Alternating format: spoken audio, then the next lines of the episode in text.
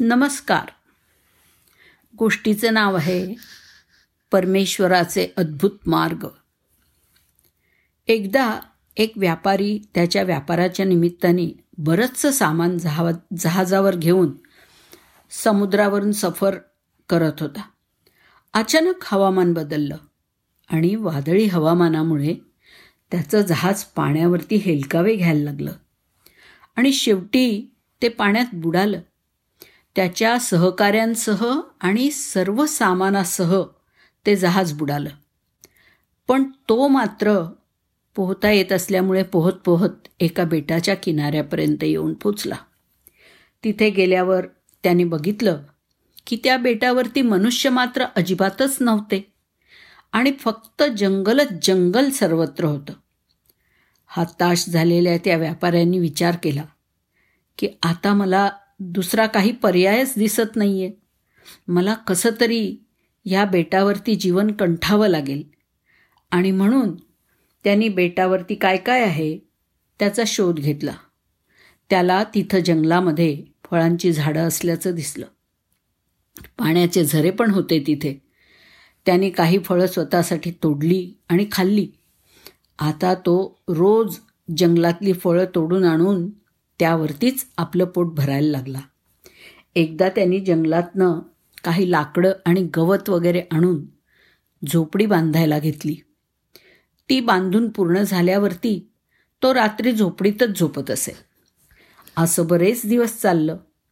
एके दिवशी तो जंगलामध्ये फळं आणायला गेला आणि परत आल्यावर त्याने बघितलं की त्याची झोपडी पूर्णपणे पेटलेली होती. बहुतेक झाडांच्या घर्षणामुळे ठिणगी पडून त्या झोपडीच्या सुकलेल्या गवतांनी पेट घेतला होता.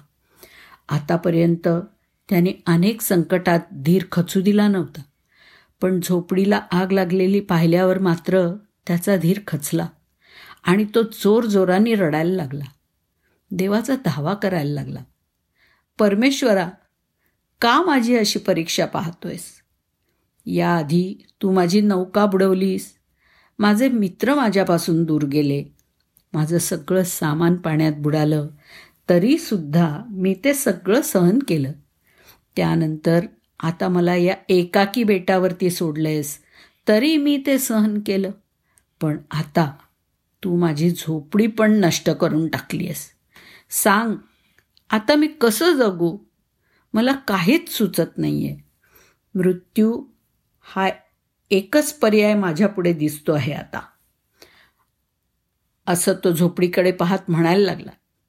तेवढ्यात त्यानं किंचित मागे वळून बघितलं तर त्याला लांबून एक जहाज त्याच्याच दिशेने येत असताना दिसलं.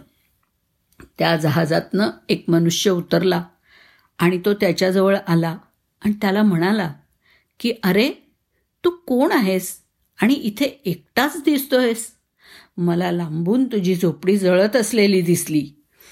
आणि त्याचा धूर दिसला तेव्हा मला असं वाटलं की इथं कोणाला तरी माझ्या मदतीची गरज आहे. म्हणून मी इथे आलो आहे व्यापाऱ्याच्या डोक्यात लख प्रकाश पडला.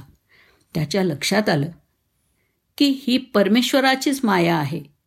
त्यांनीच माझ्या संकटाचं अशा रीतीने निवारण केलं. झोपडीला आग लागली.